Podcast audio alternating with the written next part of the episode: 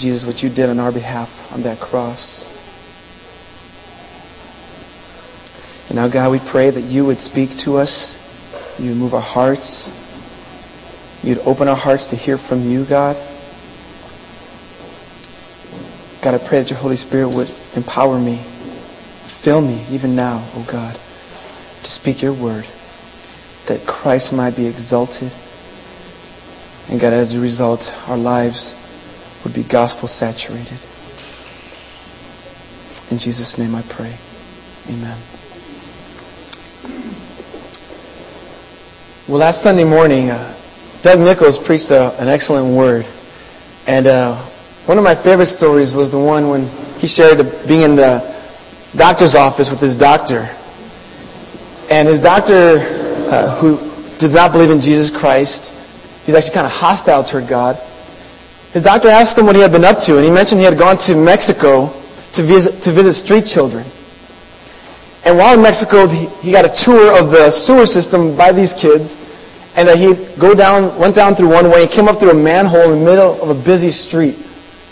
And his doctors is wondering, okay, what are you doing? You have cancer, you're sick. What are you doing putting yourself in danger like that? And Doug Nichols went on to tell him, because these kids need the gospel. And if you recall, what did the doctor ask him? He said, what, what is the gospel? And Doug Nichols joked, here he is, naked with his uh, hospital gown on, telling his doctor, a world renowned oncologist, about the gospel. That's a good question to ask, isn't it? What is the gospel? You know, just two weeks ago, Pastor Ralph sent an email out to us here at Good News Bible Church. By the way, if you did not get the email, that means you're not on the email list. So you can update your information with the card, um, email the church. Because what Pastor Ralph has been doing the last several weeks is defining the gospel as the Bible defines it. And he asks the question, what is the gospel? and he responds, you would think this would be an easy topic to address since it's foundational to the Christian life. The fact is that getting people to agree on an answer to this question is not easy. And from there, he went on to talk about what the gospel is.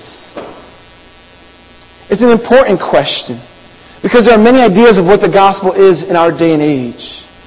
People use adjectives to define the gospel, but these adjectives don't do it any justice because they, what it does is takes it away from the cross.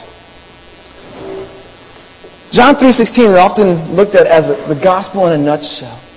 For God so loved the world that he gave his only Son, that whoever believes in him should not perish, but have eternal life. Romans 5 tells us God demonstrates His own love toward us. And this, while we were still sinners, Christ died for us. The gospel can be defined as the good news, and that's what it is. And the good news is this, that although we were bound to sin, slaves to sin, God provided a way to be reconciled with Him. He sent His Son, Jesus Christ, fully God and fully man, to die on a cross to satisfy the wrath of God directed towards sin and to reconcile us with God. Jesus rose from the dead, and by us trusting in Him, we can have forgiveness, peace with God, and the hope then of eternity. That's the gospel. The gospel, although it's, not, it's still not a static word, it's not a one time event, it's dynamic. It's not simply a prayer or a word on a page. But the gospel has demands. It is professed, but it is also acted out. It is living and hope giving. It is not to be twisted. It is not to be tread upon. It is not to be tampered. It is not to be taken advantage of. It is to be praised and embraced. And because of that, because we are God's people, we ought to be gospel people. And as gospel people, we ought to be gospel saturated people. Well, today we begin a new series from the book of Titus, and we've titled it Gospeling Titus and the Gospel Saturated Life. Now, if you open up your Webster's dictionary, you're not going to find the word gospeling. We, we made it up. What we wanted to do, though, was convey a truth that this word gospel is not just some idea, but has implications on our lives. So gospeling is gospel living. And that's what Titus is telling us about. That we have to live gospel saturated lives so that the truth that Jesus died for us impacts every aspect of our lives and influences everything that we do. What does the gospel saturated life look like? What does it look like to have a gospel saturated life? Well, that's what we're going to turn to Titus chapter 1, verses 1 through 40, to see what it means to have a gospel saturated life. Would you turn your Bibles there if you haven't yet? The book of Titus was written by Paul, not Titus. But it was written by Paul to a man named Titus. Now, we're not exactly sure the, uh, of when this letter was written, but what we know is in Acts 28, the last chapter in the book of Acts, we find Paul in prison in the city of Rome. And from the book of Titus, we gather that Paul was probably released, at some point made it to this island in the Mediterranean Sea called Crete. And he was there with Timothy and with Titus. Paul preached the gospel there with these two missionary friends. And people from the island of Crete, Cretans, they trusted Jesus Christ. And a church was formed there in this island in the middle of the Mediterranean Sea. Now, for one reason or another, we're not sure exactly why, Paul had to leave the island, and he left with Timothy. But because there were these baby Christians there, he didn't want to leave this church by themselves. He didn't want to abandon them. So he tells Titus, Titus, your responsibility is to stay here in Crete. And he gave him specific instructions of what he was supposed to do. Paul left Crete, and sometime later he writes Titus a letter to reiterate the things that he wanted him to do. Look at verse 5 in Titus chapter 1. Paul tells Titus, he says, This is why I left you in Crete, so that you might put what remained into order and appoint elders in every town as I directed you. One of Titus's main responsibilities was to establish godly leadership in the island of Crete. It was to establish leadership that would protect the flock, that would feed the flock, that would disciple the flock. Chapter 2 is all about discipleship. And Paul tells Titus, this is what you need to establish here in this local church. Also in the book is this gospel saturatedness. Every chapter talks about what our salvation is and how we are to live in light of it. There's a gospel saturated theme that weaves in and out of the book of Titus. And it finds its origins in our text for today in verses 1, 1 through 4. Now before I read, I need to warn all of you English and grammar teachers. This is going to make you want to pull out your red pen. He says four verses in my ESV makes up 92 words. It's one sentence. Linked together by different prepositions. And you know, if I turned this in in school, they would have, my teachers would have circled things, put periods there and there. But Paul wouldn't do that because each idea links upon the other. And it's, you get the sense that a period here would break up his train of thought. So what we have is a glorious display of what it is to have a gospel saturated life. So read with me, or follow with me as I read Titus chapter 1, verses 1 through 4. Paul, a servant of God and an apostle of Jesus Christ, for the sake of the faith of God's elect and their knowledge of the truth, which accords with godliness, in hope of eternal life, which God, who never lies, promised before the ages began, and at the proper time manifested in His Word through the preaching with which I have been entrusted by the command of God our Savior, to Titus, my true child, in a common faith, grace and peace from God the Father and Christ Jesus, our Savior. What did it mean for the Apostle Paul to lead a gospel saturated life? Well, in the opening few words, we see that for Paul, the gospel saturated life meant a new identity. He opens up saying, Paul, a servant of God. That's his identity. I am a servant of God. Now, some of your Bibles might have a note there next to the word servant. And if you take it to the footnote, what we learn is that the Greek word here for servant is better translated slave. Paul is calling himself a slave of God. You know, most of our English Bibles don't pick that up, and probably because culturally the idea of a slave is really taboo in light of what our country has gone through. But Paul is writing in the first century here. And the idea of a slave is not that nice either. But when God is your master, Paul gladly says, I'm his slave. I'm a slave of God. John MacArthur wrote a book recently called Slave. And in that book, he shares stories of early Christian martyrs who had that reality in their minds that by calling yourself a Christian, you're calling yourself a slave of God. Many of us like to use the word or say, Jesus Christ, my Lord. The word Lord is just a synonym for master. And by calling him a master, you're calling him, you're saying that you are his slave. And this is part of our identity. This is what's central to the gospel saturated life. That at the very basic level, we are slaves of God. We've been changed by the gospel, and that is what we are. I want us to turn our Bibles to Romans chapter 6, because I want to stay on this point for a little bit. You can put a marker in Titus 1, because we'll be back to that in just a moment. Romans chapter 6 is a wonderful text that explains what it means to be a slave.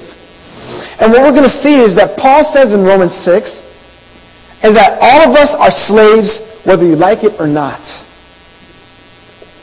We are all slaves. You are a slave. Now the question is, to whom? And that's what Paul wants to draw our attention to. Look at verse 16 of Romans chapter 6. Romans 6 verse 16 says, Do you not know that if you present yourselves to anyone as obedient slaves, you are slaves of the one whom you obey? So you're obeying someone or something. And these are the options. He says, either of sin, which leads to death, or of obedience, which leads to righteousness. He goes on in verse 17. But thanks be to God that you who were once slaves of sin have become obedient from the heart to the standard of teaching to which you were committed. And that's the gospel. It is the gospel truth. Verse 18. And having been set free from sin, have become slaves of righteousness. Verse 19. I am speaking in human terms because of your natural limitations. For just as you uh, once presented your members as slaves to impurity and to lawlessness, leading to more lawlessness, so now, as children of God, present your members, your bodies, as slaves to righteousness, leading in sanctification. Go to verse 22. He says, But now that you have been set free from sin, have become slaves of God. The fruit you get leads to sanctification, and its end is eternal life. For the wages of sin is death, but the gift of God is eternal life in Christ Jesus our Lord. He said, You used to be slaves to sin before you placed your faith in Jesus Christ. But you're not that anymore. You're now a slave of God. And he goes the next step further, saying, Because we are slaves of God, our lives will be led in sanctification, which means holiness. The fact that we are slaves has an influence in the walk that we walk, in the life that we live. And Paul says, if we're gospel-saturated people, if we're people who've been changed by God, if we're no longer slaves of sin, then we're slaves of God. And as slaves of God, we'll do anything to please Him. Driven by love, whatever the cost, wherever He would want us to go, whatever He would want us to sacrifice, no matter how the world might look at us for doing it, we're slaves of God. God, you are my master. I want to please you with all of my life. And that's going to have repercussions in every aspect of our lives, from the grand scale to the even smaller things. So that as sisters in Jesus Christ, for all you ladies, you think, how does my life reflect the fact that I am a slave of God? How does my wardrobe reflect that God is my master and it is Him I want to please and not the eyes of others? For that reason, Proverbs 31 says, Charm is deceitful, beauty is vain. But the woman who fears the Lord, she is to be praised. Because that's what it means to be a slave of God, saying, God, you are the one I want to fear and love and please, and I'm not going to worry about what others think of me. I'm yours, God. For all you brothers, because you're a slave of God, your hunger is for holiness. It is for integrity. It is to be a man of character, a man of purity. Or as James 1, 19 and 20 says, That you would be a man who is slow to speak, quick to listen, slow to become angry, knowing that the anger of man does not produce the righteousness of God. See, this is what it means to be a slave of God. God, you're the one I want to please, and I'm going to put a rein on my life because I am not my own, as 1 Corinthians tells us. You've been bought with, your price, with a price. Therefore, honor God with your body. So we've been set free from sin. We are not slaves of sin. We're slaves of God. He is our identity. You know, so often many professional athletes have a huge identity crisis when they retire. I heard a, a segment on the radio recently where there's a whole field of psychiatry just for athletes. Because for all their lives, they have based their identity on their craft of playing a sport. But when age caps, uh, keeps, uh, catches up to them, they can't perform as they used to. They've got to retire. But for the last 20, 30 years, their life has been football or baseball or basketball. And now they have none of that. I fully believe that's why so many retire and then come back and retire and come back. One that we all know of, especially. Because they can't let go of that identity. And we have identity crisis at that point when it's in something or someone else other than God. Where's your identity today? Is it in your career? Is it in your car, your home? Do you pride yourself in your children? Now, these could be all good things, but is that where your identity is to be? And even in Christian circles, it's the oddest thing how we, we have identities that are other than Christ. How we, we talked in our membership class yesterday, how many of us were asked, what, what, what do you believe? And we say, many of us say, well, I'm a Baptist. That's not your identity. I'm a follower of Christ. I'm a slave of God. And The temptation in Christian circles, I went to such and such a school. So and so was my professor. So and so baptized me. You know, Martyn Lloyd-Jones was a pastor in England, and after he passed away, many took pride saying, I was baptized by the doctor, referring to Martyn Lloyd-Jones. What does that mean? I'm a slave of God. That's my identity. And that's what Paul's saying is the beginning of a gospel saturated life. So he starts out saying, Paul, a servant of God, a slave of God, that's who I am. That's my identity. And where's yours? Well, the gospel saturated life begins with a new identity, but it also begins with a new purpose in life, a new mission. Look at the next statement. Paul, a servant of God and an apostle of Jesus Christ, for the sake of the faith of God's elect and their knowledge of the truth, which accords with godliness. Paul calls himself an apostle. And that's his purpose, that's his calling. As an apostle, that means that he was one who was sent by God with a message in the broad sense. In the narrow sense, it means he witnessed the resurrected Jesus Christ.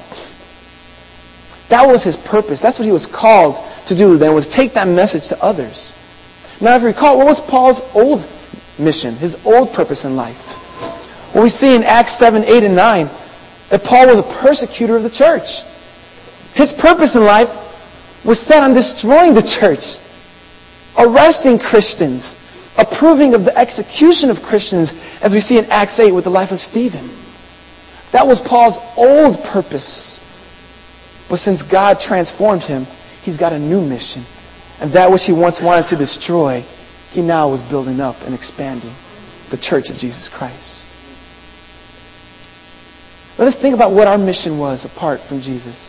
Or if today you stand who is one who doesn't know Jesus as your Savior, as the one who died for you to give you life, what is your purpose in life? There are many things we bank on in life.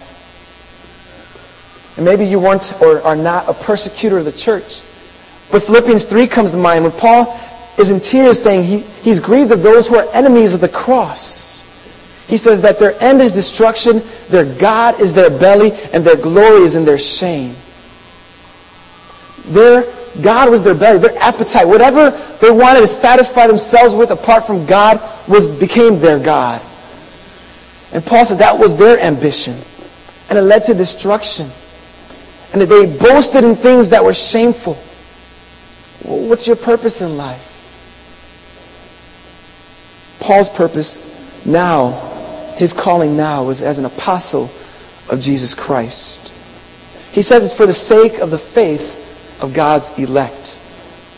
Now, the word elect, for some of you guys, is like licking a battery or nails on a chalkboard. Say, I don't want to hear about God choosing people. But it's here. Paul says that God called them as an apostle for the sake of God's elect, his chosen ones. Now, a lot of us have a hard time with this because we have a wrong perspective of God. We think of God as the little machine in the movie Toy Story. If you recall those little green aliens, the squeaky ones, they're in this machine where the claw comes down and picks them up.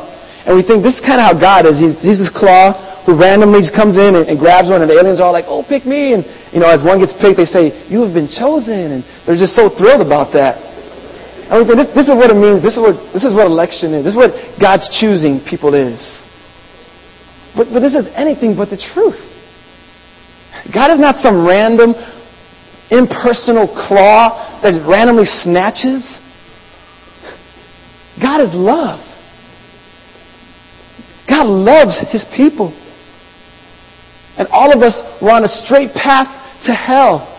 And God in His mercy has chosen us, not randomly, but according to His loving kindness. And we are nothing like those aliens who are saying, pick me, pick me. No, we have our eyes to the heavens apart from God. Not saying, God, choose me, but shaking our fist and saying, God, we don't want you. That's the condition of the natural human, human being. It's hostility toward God. So when Paul says, I've been called for the faith of the elect, this is a word of encouragement, of mercy, and of God's love. Saying God had raised up Paul to bring the faith, to bring the gospel to people that God has chosen to be part of his family in mercy. And if it's still like licking a battery to you, I do want to challenge you to take Titus 1, put it down in a room at home, be in a quiet place, get on your knees, and I'm serious. And say, God, I'm having a hard time with what this means. Help me love it. Because this is what you've done. This is you, God. I can't uh, not love your ways and try to love you, God. I need to love you and your ways. Paul says he was called for the sake of the faith of God's elect. Now think about the faith. This is, this is the gospel message. He was called so that he could bring the gospel to these people. This was his life's purpose, to bring the gospel, to point people to God. Paul's conversion was so dramatic. He was an enemy of God, and now he's in love of, with God. And he wants others to love God and to put their faith in him. He says, God's raised me up for this purpose. This is my gospel saturated life to take the good news of Jesus dying on our behalf as our substitute lamb to give life for the sake of the faith of God's elect, that they would come to know Jesus, that they would know Him. That's what drove Paul. He wanted, he wanted people to know Jesus Christ. That was his desire. But he said it's also for the knowledge of the truth. See, Paul had a realization that the gospel comes and changes our lives when we place our faith in Jesus Christ. But there's an ongoing knowledge of the truth we need to embark on. We need to know what we believe, as Paul Little says. And this is what the gospel saturated life is about. It's not, like I said, a one a, a moment in time, but it's a lifestyle. It's a growth in the knowledge of who God is. To think about Isaiah 6 and see that God is in, on his throne high and lifted up. The train of his robe fills the temple. That's knowledge of the truth, knowledge of who God is. And we'll be driven to, to know God better. I think of Pastor Wilson in Liberia. I talked with him this past uh, Friday for about an hour on the phone. And I just hear his excitement because he has an understanding of this very point. There are many believers in Liberia, many pastors who love God, who have faith in Jesus Christ, but their knowledge of the truth is just really shallow. And his burden is that they would grow in the knowledge of the truth. So as he sends emails, he says, we need resources, we need teaching, we need prayer, we need you to come, we need people to come and teach us. He just pleads for that because he knows that the gospel saturated life is yes, faith, but it's also growing in the knowledge of the truth. And we need to be people who are committed to that as individuals and then to bring others along to walk with us in our growth of who God is. But Paul has a third element there. He says he's called for the sake of the faith of God's elect, for their knowledge of the truth, and then he adds, which accords to godliness. Again, as we place our faith in Jesus, as we grow in the knowledge of Him, as we see God in His holiness, it has a change in our lives. We've been given a new mind, so we don't think the ways we used to think. We've been given a new heart, so the things that cater to our affections are God centered. We've been given a new mind, so we want to honor God. New lips, so our speech is pure. And these things are in accordance with godliness. That's the gospel message that we would walk in godliness. And that's Paul's mission here. He who was once a persecutor of the church is now a builder of the church. Seeing people come to faith, grow in knowledge, and walk in godliness. We need to be people who commit to the same. Commit to the faith that we profess. Commit to knowing the God that we love. Commit to walking in holiness to please the God that we love. And that means discipleship. It means us doing it, means us walking with others. Think about that. Would you commit to that today? Commit to living out the gospel in your life and bringing others along with you. The gospel saturated life for Paul meant that he had a new identity now as a slave of God. He had a new mission now, one who built the church. And he also had a new hope. He had a new hope. In verse 2, it says, In hope of eternal life, which God, who never lies, promised before the ages began, and at the proper time manifested in His Word through the preaching with which I have been entrusted by the command of God our Savior. The very foundation of the hope of the gospel is this reality that God has promised eternal life. He has promised eternal life. We have the hope of eternity. Now, Paul lists three things that we could bank on our hope because, uh, because of God. There's three things there. He says, first, God does not lie. God doesn't lie. Look at verse 12 in chapter 1. What does it say about people who lived in the city of Crete? Look at verse 12. It says,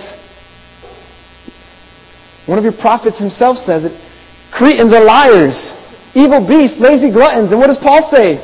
This testimony is true. The people in Crete had a reputation of being dishonest. They were liars. And Paul had now established a church there. And Paul's telling them, you know, you might be accustomed to lying and you don't maybe maybe don't trust people because what you know is lying. And Paul's saying, that's not God. God doesn't lie. So when he told you that eternal life is yours who place your faith in him, God doesn't lie. So the first thing is God doesn't lie, but the second thing, God promised it. You can bank on God's promises because He will fulfill them. There's no reason to doubt God's promises. Paul says God has promised to make this happen, to give you eternal life. Now, some of us might have been scarred in life by those who've broken promises, who have lied to us, and then we import those scars on God. And let me just plead with you that's not the God you serve. That's not the God that Paul worships. That's not the God who gives us the gospel. No, He's a God who doesn't lie. He's a God who keeps His promises. He won't let you down. In this life, you may face trials of many kinds, but Jesus says, Take heart because I've overcome the world. And you are more than a conqueror in Jesus Christ. So you can hope in Him. So God doesn't lie. God promised. And the third thing, God made it happen. He made eternal life happen now. Look, He says in verse 3. And at the proper time, meaning now, God manifested in His Word, that's the gospel preached, through the preaching with which I have been entrusted.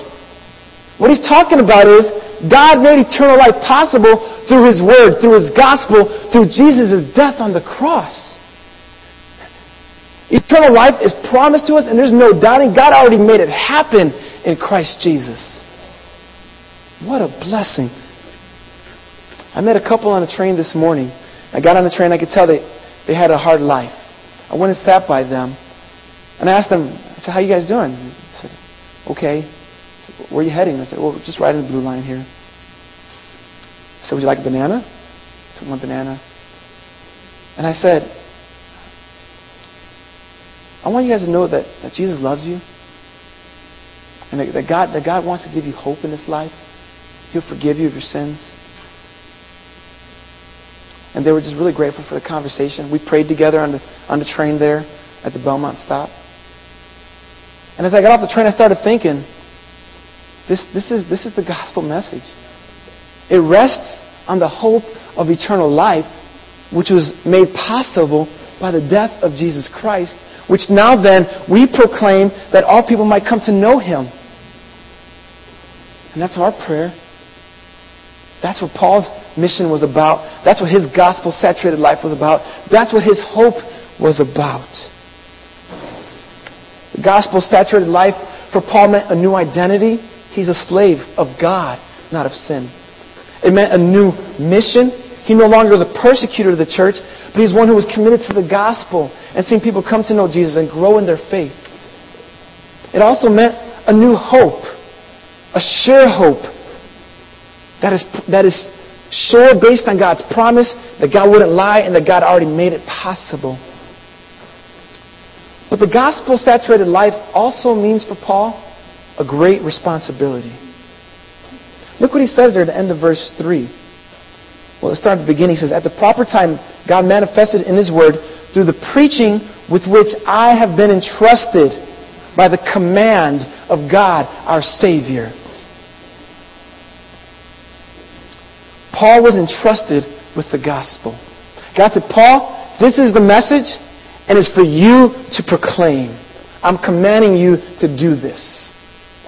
And Paul felt the weight of that responsibility. And he gave his life to that call.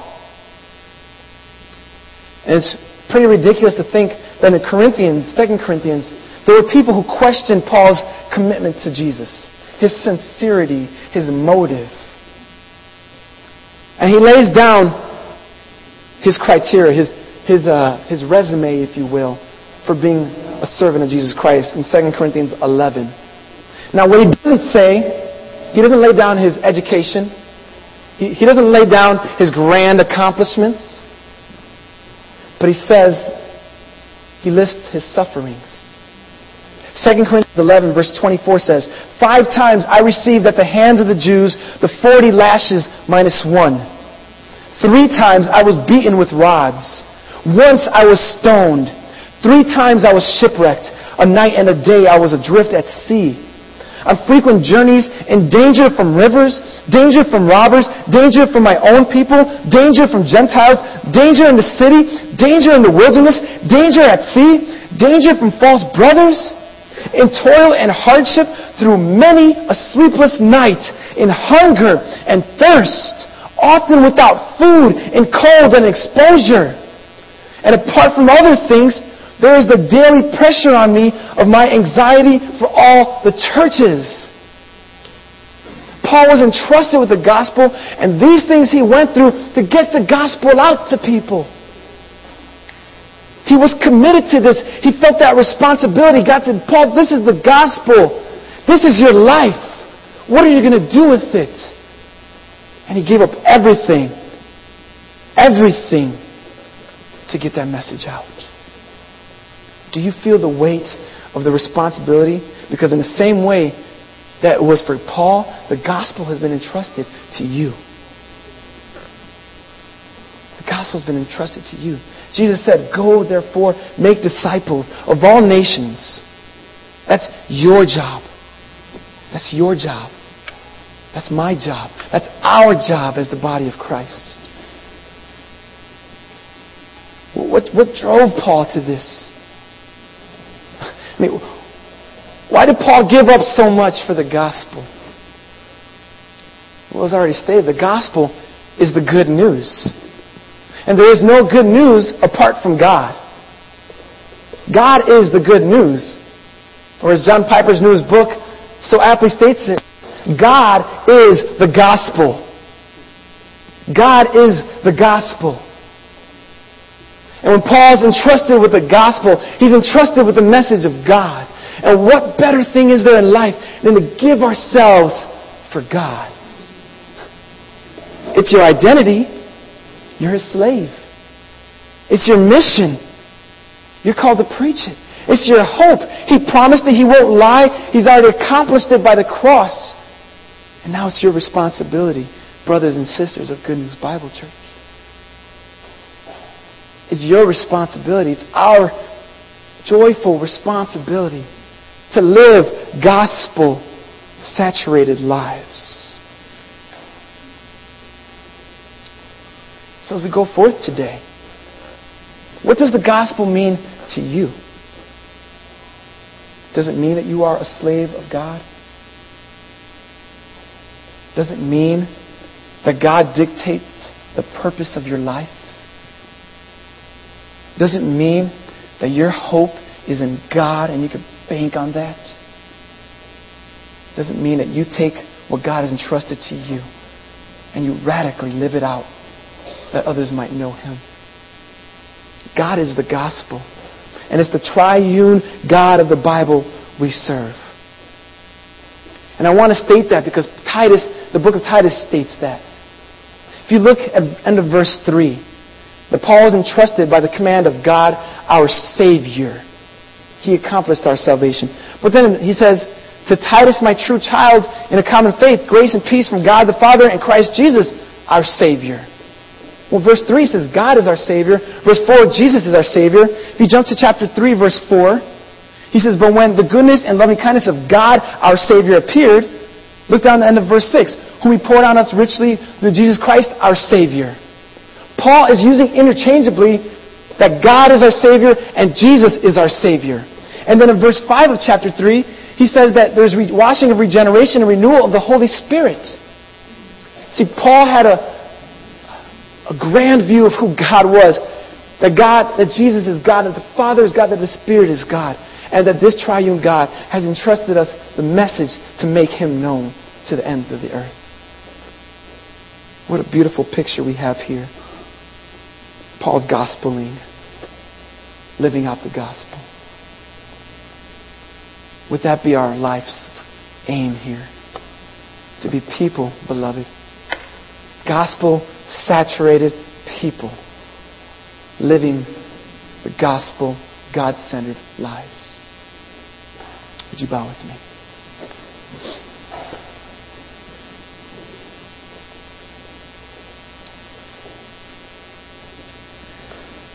Oh God, there is so much to praise you for.